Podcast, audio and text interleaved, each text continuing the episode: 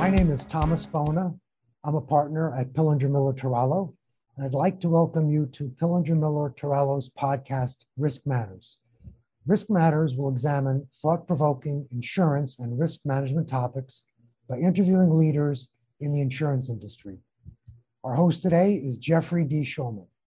Jeff Schulman is the managing partner of Pillinger Miller Tarallo's upstate New York offices in Syracuse and Buffalo. He is highly experienced in construction, environmental, risk transfer, and transportation, as well as other areas. Our guest today is Nancy Kalinoglu. Nancy is the Director of Risk Management and Claims for City Underwriting Agency, specializing in labor law and construction. Prior to that, she was risk manager at Lend Lease, and before that, she was an assistant vice president at Aon. Jeff, let's dig in. All right. Well, um, most of you don't know, but Nancy and I have known each other for many years. Um, but I got to uh, learn more about Nancy researching for the interview. And Nancy, I learned that you played soccer not only in high school, but you played at St. John's, which is fantastic. Um, and I was curious um, what playing at that high level uh, for a varsity team taught you about business and what lessons you learned that you took with you after you graduated. Yes, so um, it was uh, great to be part of a team while in college. Uh, not only did it help me to uh, make friendships that I've kept all my life, um, but it taught me to be a team player and it also um, helped me become more involved in school, which not only um, was seen through my sportsmanship, but also academically. Uh, I spent a lot of time on campus, um, traveled with a great bunch of ladies, had a great coach. So uh, it was a lot of fun. But it, again, it taught me, um, I'll tell you a, a, big thing, which we didn't think of back then, but it taught me a lot about inclusion because um, it was a really mixed bunch of ladies. You know, we just had a great time together. It didn't matter your background or where you came from, and um, we supported each other, and it was a great experience. It's interesting you mentioned inclusion, and one of my questions, like down the line, was uh, asking uh, you about being a woman in a kind of male dominated industry. As you know, insurance is, you know, uh, fairly male dominated as most businesses are. And you came out pretty early on in your career to establish yourself. What challenges did you face as a woman entering kind of a man's world in the insurance business? Well, you know, I've been doing this for, as you said, many, many years. Um, and right away, I knew um, that there were um, preconceived notions that a woman had to overcome. Back in the 50s and the 60s, uh, there was that image if you saw on a TV show an insurance agent or an insurance broker, what did you generally see? You saw a man sitting at his desk, probably his feet up, crossed, right? No papers in front of him, talking about insurance off the top of his head, negotiating claims, um, and uh, not always being very um, honest in those negotiations. So uh, the in, the insurance industry as a whole had to kind of get past that image, and then being a woman, um, having to earn the trust um, and show my knowledge so that I was accepted um, by others in the in industry. You know, some attorneys will, oh, this is a woman. This will be an easy case to um, to resolve, to negotiate. She's not going to know what she's talking about. So, myself and women at the time, we had to work harder. We had to um, make sure that we were more knowledgeable. Uh, we had to be a little more um, uh, I don't want to say forceful, but we had to be, uh, you know, um, more uh, aggressive because we needed to show that, you know, not only could we do the job, but we can do it just as well, if not better, than a man. And so, getting over this image and and um, showing that we were educated women in the industry who really wanted to um, change the industry, be more forthright, be more honest, and um, go forward from there. Mm-hmm. Now, correct me if I'm wrong, but you were a criminal justice major in college? Correct. So, so then how did you end up picking this, you know, we all ended up somehow lucking into this industry, but how did, how did you get into insurance? Okay, so no disrespect. Um, I uh, attended St. John's uh, with the thought of becoming an attorney. Always wanted to be a lawyer. So um, St. John's didn't have a pre-law program. They directed me to criminal science, criminal justice. Um, and I was uh, the child of, of an immigrant. Um, so I was told by my parents when it came when I graduated high school, if you want to go to college, that's terrific because just about nobody in our family had gone, mm-hmm. but you have to pay yourself. And uh, St. John's was not uh, a D1 school uh, for women's soccer, so there was no scholarship money, um, and there were no dorms. So you know it was a commuter school. Mm-hmm.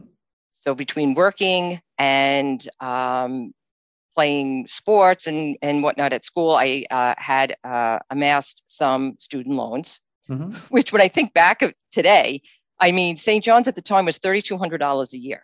Mm-hmm. So, you know, my student loans after four years were maybe seven or eight thousand dollars when I think about what these kids today. Yeah, even you in know, today's it, dollars, right? And it's amazing the debt that kids are mounting today because tuition's so much more. I don't even want to guess what St. John's costs, but it's probably about twenty thousand or so now, right?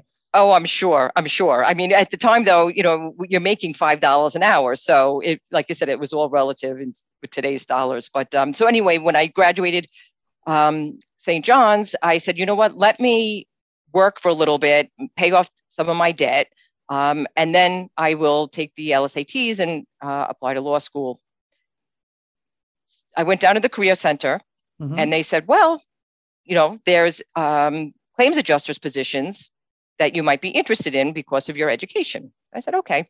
So I applied for a few, and I actually was hired um, by Travelers and Prudential at the time had a um, P&C program Mm-hmm. And they started a week apart. Travelers started first. And I said, well, let me start with Travelers and see if I like it.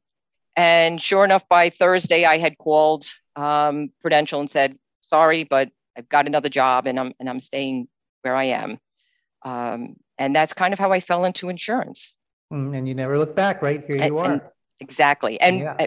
back then, when you started with an insurance company, they actually um, invested in your training. I had one month of classroom training on everything from uh, contract law and, and terms and conditions, which I'd had in school anyway, mm-hmm. to how to uh, determine liability, how to evaluate an injury, how to re- how to read a medical report. Uh, it was an intense one month that I was like, "What did I get myself into? This is worse than you know any class I took at college. Yeah, yeah, it's hard. Yeah, it's very it was very specific, but it's good that they had that training. I think because coming, you know, when we all came out of school, we didn't really know anything, even though we thought we did. Um, so to get that practical training and not just throw you to the wolves is probably a good thing. And did you have like early mentors where you still to this day have lessons that they taught you that you you you you know employ uh, daily or in in your work? Yes and no. Um, when uh, I was done with the training and they put us out in different departments, um, I had uh, what I like to call some dinosaurs in the business who mm-hmm. I listened to what they said, uh, watched how they behaved, and um, asked them questions. And that's kind of how I um, took on the role that I did and and and made it my own. Mm-hmm. Um, just really watching the people around me and. Sure.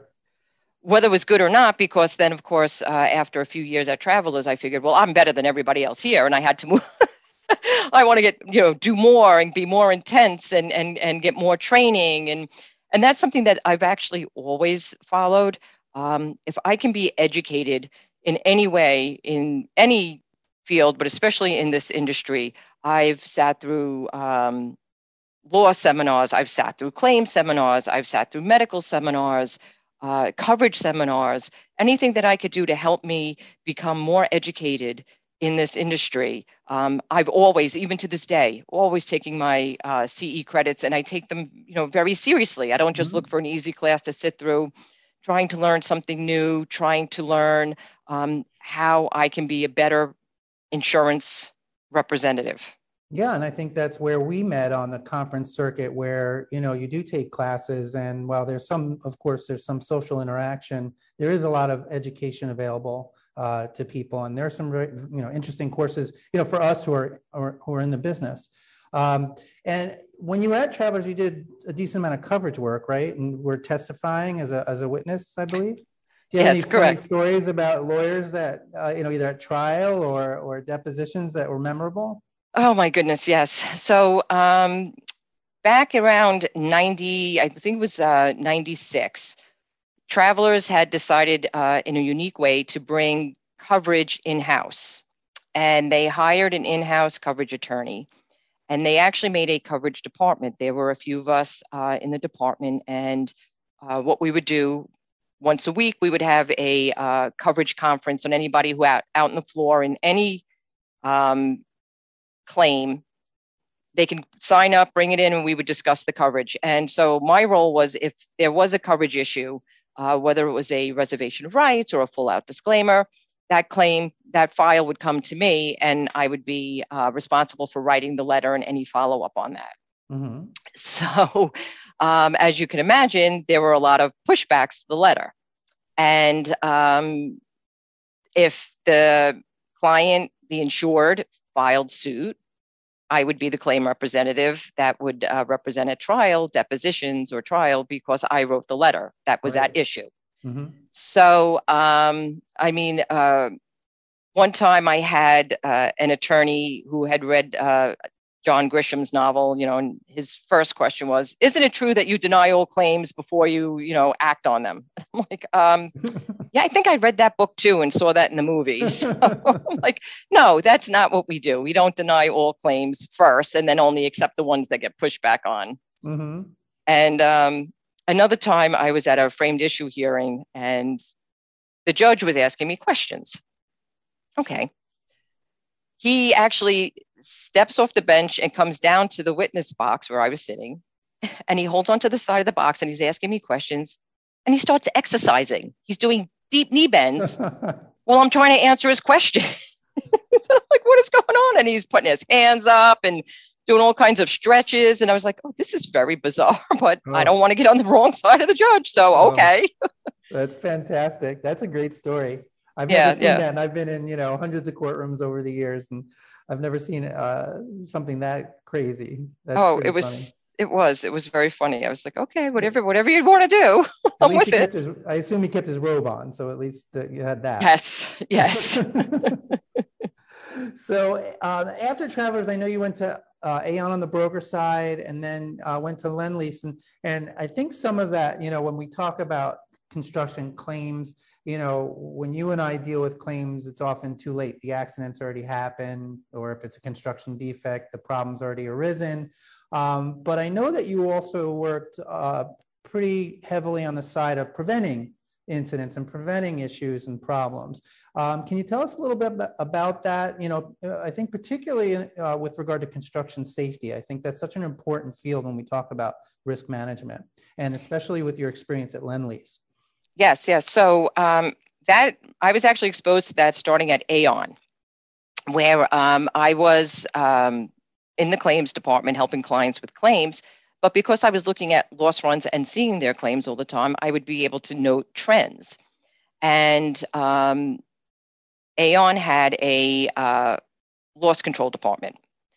And I got to be very friendly with the people in the loss control department because I would call them up and say, hey, listen, you know, this client is having um, a, a, a, tremendous amount of claims falling from a ladder, or um, appears as though they're not wearing their harness and they're they're falling, you know, um, at the site uh, from a height, or whatever it might be. It might have even just been um, general housekeeping, a lot of trip and fall. So I kind of got um, uh, familiar with some of the um, loss control services that they would go out there, they would do an inspection, they would talk with the um, the owners, they would talk with the supers, they would talk to the employee, the the workers on the site, what's going on. Um, so when I was then hired at Lendlease to work in their um, insurance department, again, because I was on the forefront of the claims coming in from around the country, if there was a particular project or a particular um, location that we saw a lot of uh, trends going on, I would either um, go out with loss control and now we would do the inspection together and I would see how they would handle the employee and and the super and every basically everybody on the site because it's you know safety is a team concept. Mm-hmm. um, and it's also um, a culture. And at the time when I was at Lendlease, we were trying to change the culture, and I think they were very good at it. Um, to say to the employees, listen, we truly do want you to go home the way you came in. I mean, I know a lot of um, of the workers hear that these days, but you know, n- nobody wants to go home and say, "Oh my God, you know, one of my employees lost a finger. They're in the hospital." You know, nobody wishes that on on anyone. So, um, you know, we would stop work, we would call employees off a ladder and say, you know, where's your harness? Where's where's um, somebody who's holding the ladder for you? Um, you know, there's no railings on the lift. You need to put the railings on. Um, so they were very diligent in safety. They had a large safety department, a large loss control department, and um, it started to teach me on what to look for when I was out on a job site or when I was investigating a claim, asking what what really happened, what's going on, was this available, was this safety device available, um, why wasn't it being used, et cetera, et cetera. So it helped not only with the claims, but it helped to hopefully um, bring some awareness before a claim, so that you know even if we kept one person from getting injured, it it, it was a great thing. Right, and and I think that's an, a really great thing to to instill that in the culture of the organization and let the you know the people that are on the ground know that you really do care about safety as a company and that's that's our culture. Um, have you seen uh, some trends in technology on you know these larger construction sites as it affects safety? Oh yeah especially um, these days. Uh, a lot of the contractors are getting uh, the 360 cameras and they'll do a, a 360 picture of the job site um, before they leave mm-hmm. so that you know what it looks like um, in case anything happens overnight. They'll do it in the morning when they first come in. Um, there's uh, cameras now. Not a lot of um, contractors are using them at this point, but there are cameras that you can uh, have installed on hard hats or on um, vests, kind of like police officers, so you can see what's going on unfortunately the the the worker feels like this is keeping a tab on them or keeping mm-hmm. a tab on their friend. Right. Um, but it's really it's not. It's a tool for a near miss event. You know um, maybe something happens nobody gets injured but you can learn from that event and you can see it on a camera. You know it's not to to tell on someone. Um, an, another tool that a lot of contractors are starting to use uh, on the cell phone. If you're a worker and you see something that's not safe, um, you can actually text your super and let the super come and take care of it you know so that they this way you're not really telling on the person but yet you know you're aware you know making someone um, aware of the fact that there's a potential unsafe condition that can lead to an injury on a site. Is that um, anonymous or or no they know where it's coming from but it can be anonymous or um, it can be discoverable that you know they'll know who it's from because some mm-hmm. companies mm-hmm. do actually reward if you report so many incidents um, that you know to show that you're aware of your surroundings while you're walking around at your job site and um, mm-hmm. you know taking care of people yeah i think you know we've heard about the potential trend in body cams and or more cameras you know depending on what stage of construction but let's say before the you know, mechanicals going and the steel's up and they have cameras posted. Uh, as, a, as an attorney who handles the claims, I can only see that being favorable in that if it's going to capture an incident, we know what happened and we can address the claim appropriately. um, before an incident happens, we review the camera and we can see how our workers did that day. And I can understand the worker pushback that you mentioned, but at least if you're talking about culture, right? And you've instilled this culture of look we really want to take care of you. That's what this is for. It's not big brother you know making sure you're getting the most out of your you know eight hours on the job. I think that it would be great if we saw more of that. And i i've seen you know cameras you know for on tavern cases dram shop cases. I've seen them in a lot of restaurants but i don't see them as, as much in the construction uh, industry and i hope we do. Yeah some you're going to start seeing them especially on ground up construction um, unfortunately, uh, you know, street and road, they really can't use that. Um, though I know Chris Dickerson from the city would love to somehow be able to surveil every milling project that's going on. but um, I think you're going to see a lot more of that, uh, like I said, on the ground up construction um, and interior fit out construction. Um, and again, it's really to keep people safe. I'd like to liken it to the uh, telematics on a on a vehicle. Mm-hmm. So with uh, a lot of uh, our fleets, I always recommend getting the telematics. Now you have the option of having a um, camera facing in the cab as well as outside of the cab. Most people go with the out, just the outside of the cab, and I tell them, you know what? Even if it shows that your driver is at fault, at least then we can learn from what happened and from the insurance standpoint, we can have the carrier resolve the claim more quickly. It's not something that's going to be litigated for years. Mm-hmm. Um, and obviously, if it shows that you're not at fault, it's a great defense tool. That's right. And even the interior cameras, they they really are um, a, a, learning tool because um, you know you'll see where a um, a driver is being distracted, and it doesn't mean he's doing it on purpose. He's not purposely on his phone, but you know maybe he's eating a French fry Maybe right. something on the side of the road caught his eye.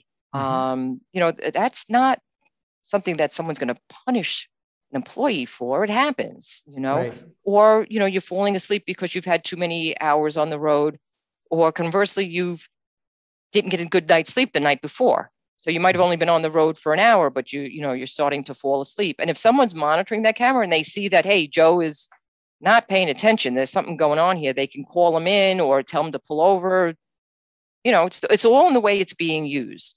Most of the clients that we have and most of the contractors that I've seen are not using it as a punishment. Yeah, and and I've seen we do a, fair amount of transportation defense, and we see dash cams almost everywhere now, and we do see them, you know, both facing out, which usually gets a, you know captures the accident, and then we see them facing in, and more often than not, it's actually become a good defense tool uh, then you know it's confirmed liability. I mean, a liability case generally, especially as something relatively simple as a, an auto accident with you know trucking, um, you can usually tell who's at fault, and there may be varying degrees of liability, right? But uh, so the the camera, I think the cameras have only helped us to defend the cases. And then yeah, on the ones that are really bad, you know, you know you want to resolve those anyway. Um, so uh, I think they're excellent. I mean, I wish we saw them more, and I am looking forward to seeing those more because we do so much labor law, and I would love to see what happened and how the site is set up and you know safety devices that may or may not have been available. I mean that's so important. Um, you know we know obviously in new york we've done a, a lot of labor law we've done a lot together. Um, one of the the trickiest parts of litigating claims in New York is labor law 240, right? Um, and for those of you who are listening who don't know labor law 240, it's basically the gravity related statute that protects employees who are involved in a gravity related accident. And if they're not provided adequate safety devices, uh, a contractor or an owner can be statutorily liable. And there's no comparative fault, which is what makes it so uh, potentially punitive, really, against an owner and general contractor. Um, we've always talked about internally at the firm and with contractors and insurance clients that we would like some see some revision in the law that would account for some potential comparative on the part of the worker. And you know, we know that the plaintiffs bar in New York has done a fantastic job of lobbying the statute, right, and making sure that it sticks. Why do you think it is that uh, from uh, the, uh, you're on the board of the Long Island Contractors Association, right? Uh, it's Long Island Claims Association. Long Island Claims Association. Okay, so, you know, that's one group that could be involved in helping to lobby Albany, right? To change that law and not to eradicate the law. I think we've all see the value in protecting workers, but to make it more sensible. Why do you think it hasn't been, uh, we haven't been able to mobilize that at all as a, as a defense kind of, uh, uh, both in the contracting and insurance world?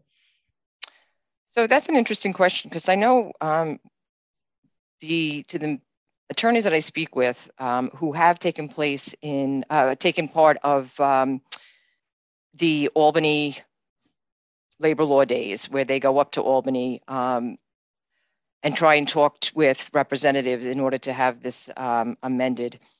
Um, I think that they're starting to get discouraged.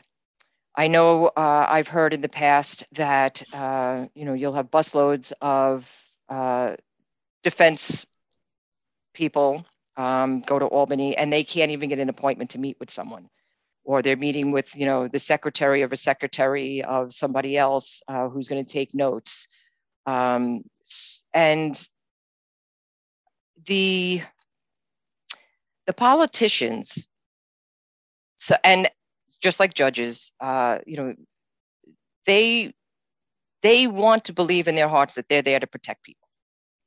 Okay. Plus, they get voted in.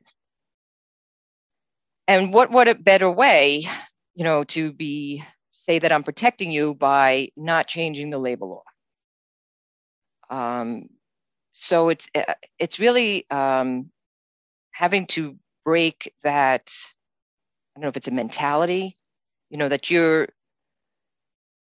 if you keep it on the books eventually you're going to put people out of jobs. Um, so many small contractors who are safe or were safe had to close shop because they couldn't afford the insurance in new york.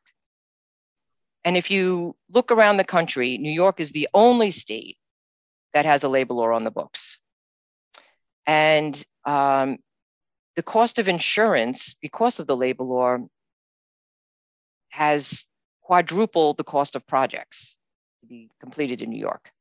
And that really affects all of us because it's your tax dollars that are paying for federally funded and state funded projects that are paying quadruple the cost of insurance because the politician won't change the law because they think they're protecting someone. And as you said earlier, um, it's not that the defense bar wants to eradicate the, the law.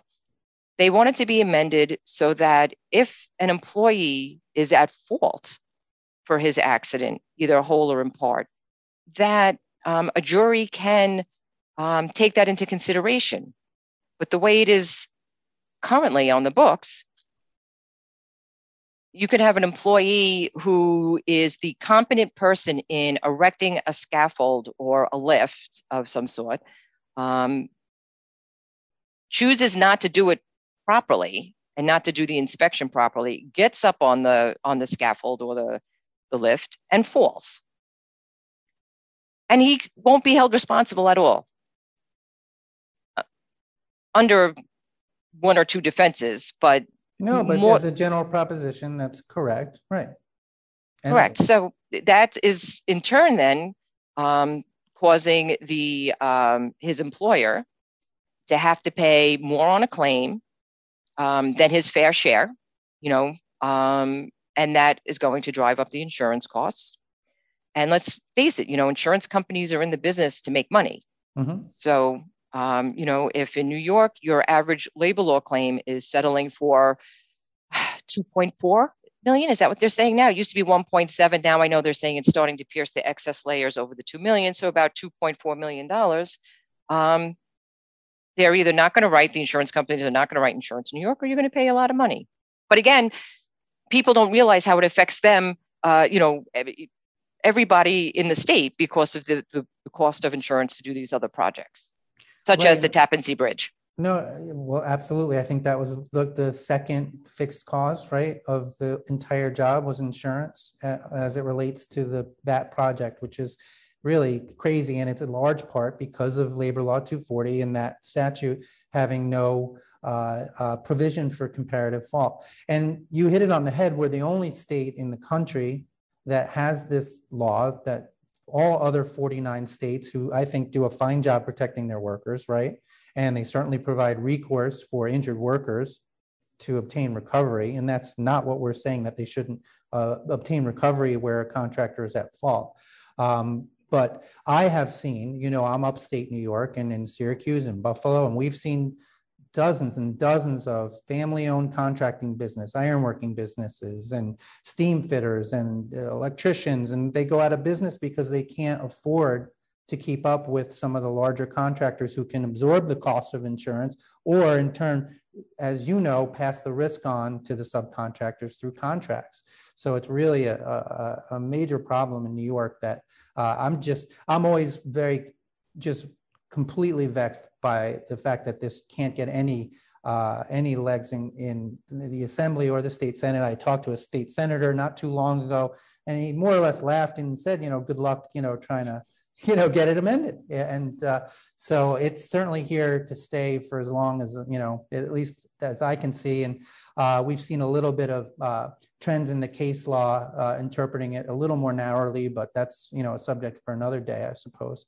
Um, uh, I wanted to, of course, ask you about your position with uh, city underwriting. Uh, I don't know too much about it, and I wanted you to share that with us if you could and what you're doing now. Sure, sure. So, um, City Underwriting is an Acrisure company. Um, Acrisure, I think, is now the fourth largest broker um, in the country, and it's actually um, maybe the sixth largest uh, worldwide. Uh, and we are a conglomerate of smaller brokers um, who each offer different services, and we rely upon each other to help out with um, offering those services to our clients collectively. So, what I do, um, I supervise a uh, claim staff of four people and uh, provide loss control services what is unique about what we do here at City Underwriting um, is that I get to see every claim that comes in. And I, I again can start noting trends for clients. Um, is there an issue with repeated accidents, why they're happening? And I can get in front of it and I can get out to that client and say, listen, you know, in the last five months, you've had this kind of a loss. What's going on? Sometimes it's a person, sometimes it's a culture, sometimes it's just not investing in safety. Um, so, what I really love about the position is being able to educate um, on the safety side to try and prevent those those accidents and and the losses. I go out to the the job sites. You know, I put on my work boots and my hard hat and my mm-hmm. vest, mm-hmm. and um, I'll go out there and take a look around and I'll talk to the folks out there and see what's going on or why are things happening. Uh, if it's a contractor who is having issues with A-frame ladders, I tell them throw them away and get platform ladders. If you need a ladder because you can't use a lift or you can't use a scaffold, you can't use mm-hmm. a Baker scaffold, then use at a minimum a platform ladder. Uh, platform ladders now have become, you know, uh, lighter and more uh, easier to to, um, to, to travel. So um, they're safer, and uh, a lot of the clients have uh, started doing that. And um, and you know, you, then all of a sudden you'll see that these there's um, less falls from ladders. Mm-hmm. Um, I'll tell you quite honestly, I don't know how a contractor, especially a super or a foreman, can do it out there today because um, not only do they have to be aware of all the OSHA regulations, which you know I go out and I help them with that as well. Um, so they're trying to follow the OSHA regulations. Now they also have to know the labor law, which is different from OSHA. Right. You know, they think it's the same, but there's different um, requirements, different statutes. And whereas OSHA may say, okay, you don't need fall protection um, unless you're working over six feet, well, we know uh, on the labor law side, if you fall a foot and you know break your ankle, now you're subject to the labor law. And the foreman's like, well, but what do you mean? What you know? what what was wrong with uh, using the method that I used, or why did he need a, a, safety device? And it's like because the labor law is different from OSHA, and you need to kind of look at all of it and um, and know all of it. And when you show these um, project foreman that, all right, so you got a project that was um, $10 million income to the company, but now you had three claims, maybe you have a deductible, and you, you even if the deductible is only a $50,000 deductible, and you you know subtract you know what you had to pay out of pocket for your deductible, and now also because of those claims, the insurance premium goes up. Um, now all of a sudden that you know three million dollar um, profit to the company is gone. Mm-hmm. Mm-hmm. You know, so um, in this position that I'm at here, uh, loss control and claims, I get to see it all. I'm involved in all of it, and I try and help the client be aware of all of it and and and make it like a program. You know, you, you need to they, they work together. They work together, and uh, you need to get a hold of all of it. Educate on all fronts in addition to the site safety visits and you know working on improving site safety do you also get involved in claims investigation you know a reported claim or you know emergency response that kind of thing? Yes absolutely. So uh, sometimes when an accident happens at a site i'm the first person that the in, the insured will call uh, to report it. So um, if uh, if it's a severe matter if it's a serious matter I'll get um, an investigator out right away. Tell the client, don't let anybody leave. I don't care if they say they saw it or not, because a negative statement is just as good as a, a, an eyewitness statement. You know, because we all know, and I hate to say it, but you know, three weeks down the line, if somebody has an attorney, all of a sudden their friend witnessed the accident when he was really, you know, back in his car doing something else. Um, mm-hmm. So uh, I do get involved in the claim investigations assignment to um, claim investigators if uh, the carrier allows. What I try and do with our clients is again putting together a program so that right from the beginning, the carrier knows this is who the, the investigative company is going to be if it's on their approved list. This is who the attorney is going to be if it's on the approved list. So I can um, notify the carrier and notify the attorney and notify the investigator right away. Because a lot of times when you report it to a carrier, even if it's a serious matter, you have to have it escalated, and it could still take up to 24 hours to be assigned, and no one's going to look at it until then. Um, so um, I try and get that all on the books before, uh, you know, when we bring a client on board, we, we make this program together and who we're going to call and, and how it's going to um, uh, play out. Yeah, you know, we have an emergency response team too for construction accidents, and I can't, it's so important. We uh, just lectured last week for an insurance carrier, and we spent, I think it was an hour lecture, we probably spent a half of it discussing how important early investigation is because you really need to, you said, it, I couldn't say it better. I mean, you need to not only lock up witnesses, but you need to lock up people who were not witnesses, you know, to prove a negative, which is very difficult to prove later on. And we all know plaintiffs' attorneys are going to send an investigator to the site once their client signed up, and you know, to not to learn about it after the fact, you know, and when it's too late when we get the file, and you know, plaintiffs done their investigation, and if the uh, contractor or the owner or the developer has not uh, if they don't have someone like you, they're going to be behind the eight ball because somebody else is going to have done the investigation and locked everything up. Right. We always tell the client just report it report it to you to your broker and have a discussion with your broker on if it's something that needs to be reported to the carrier don't wait until you get served with a summons and complaint um, if if it happens and it's especially if it's your own employee but even if it's on your project whatever it might be call your broker have that discussion um, and and listen to their guidance on whether or not it's something that should be reported, if it's something that's a notice only. Um, you know, eh, it's um, an education to the client. A lot of times I have to tell them, listen, I know you're saying it has nothing to do with you, but in three years, someone's not going to remember that. So let's report it. Let's have an, uh, an investigation, and then we can close the file down until something, if something develops. But I'll tell you a funny story when you said that, you know, the plaintiff attorney is already starting to build their case. So when I was at Lend Lease, one of our, our first notice one time was actually from a plaintiff firm because we had a ground up construction and he had somebody um, sitting on the rooftop of the building across the way, just watching the job site to see if anything was going to happen. And sure enough, an accident happened, and his employee had videoed the whole thing.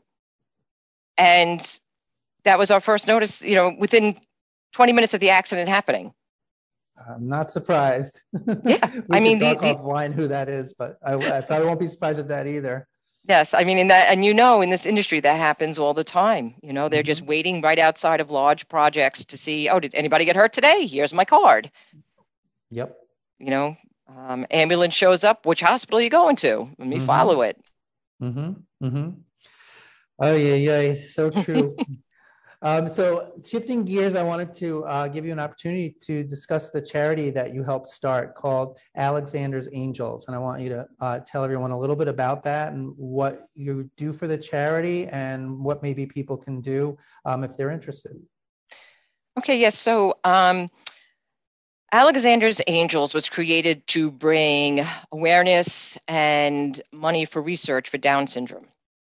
Um, it's actually pretty personal personal because my sister's nephew was uh, born with Down syndrome, and um, the family and his grandparents especially wanted to know well what's the next steps? What do we do? You know um, what do the parents do? What does the family need to do? And th- there was uh, limited resources for them to go to um, and they had to go to separate resources. They were, there was nothing centralized. Let's say like like with um, multiple sclerosis, you have the Multiple Sclerosis Society, and you can give them a call, and they can refer you out to different agencies if need be. But there wasn't something like that for Down syndrome, um, especially in the New York area. So um, my sister's mother-in-law um, started Alexander's Angels because Alexander was her grandson who was born with Down syndrome. Mm-hmm. And, uh, you know, she wanted to help bring relief to uh, other families who were going through the same thing. And while when she uh, started this um, foundation, she had found out that there were no major fundraisers in uh, New York, especially on Long Island, for Down syndrome research and support. So she brought the the Buddy Walk, which is a um, national fundraiser, to Long Island, um, and that's what we have that every year. Mm-hmm. In fact, the 16th year is coming up. I don't know if you can see my little brochure here. Yeah, and we can talk to Joe about putting something up maybe in post production so they can see, uh, anybody who's watching can see that better. Yes, yes. So um, that's our uh, largest fundraiser um, every year. And um, we, myself, my family, um, Alexander's family, uh, we started off with maybe a few hundred people coming to this walk and and you know we had um, collected donations and did registration and and the t-shirts. And then that kind of snowballed into um, more people wanting to get involved uh, donations of food and entertainment. So today it's it's a full day. Um, there are just so many wonderful people out there who uh, contribute for um, you know um, baskets and raffles and food and entertainment and um, this year it's at uh, sunken meadow park mm-hmm. and um, the money that is raised 100% of the money does go to research and awareness uh, for down syndrome and we incorporate as many um, down syndrome uh, people as possible, mm-hmm. um, uh, uh, people affected with uh, Down syndrome. Mm-hmm. Um, it, there, it's it's just such a loving, fun day. Um, but we do it all year long. Uh, we're not doing big fundraisers all day long, but to bring um, awareness to uh, Down syndrome, there are um, little things that go on. there's a Down syndrome awareness day at the um, at the um, one of the malls. It's, it's, the name is out of my head right now, but mm-hmm. um, they'll have um, people come in to do um, artwork or walk around the, around the mall and talk to people just to educate them. They'll have um, a band set up and do all kinds of dancing and uh, and music. Uh, we also sponsor a, a, Down syndrome art show where all the art has been um, um, done by those with Down syndrome, and uh, that's a great event as well. Uh, there's, so there's there's really a lot of different ways to get involved. The most important thing, though, is that uh, also this website, Alexander's uh, Angels, has um, resources all in one place for people who may need assistance, who want to know what's going on. Um, you know, there's there's obviously different degrees, and, and certain people need different um, resources, and and it's now it's been right. centralized so that um, uh, uh, parents can look through it and see exactly what what they need. Mm-hmm. Um, it, so is it alexanderangels.com? Is that the website? It is. Um, let's see. Uh, don't know if they. Uh, yes, Alexander's alexandersangels.org. Dot org. Okay, alexanderangels.org. Excellent. Correct. Excellent. Well, that's fantastic work. It sounds like an amazing charity. Amazing. So good for you. And, and um, it sounds like you're doing God's work, which is fantastic. Um, so I like to end the interview with what I call the lightning round. And I'm just going to ask you to say the first thing that pops up into your head as I go through these questions. Are you ready? Sure. Okay. New construction or renovation? Accidents. uh, and choose one or the other for the next ones, okay? Email or telephone? Email. Fiction or nonfiction? Nonfiction. Dogs or cats? Dogs. The Beatles or the Rolling Stones? Beatles.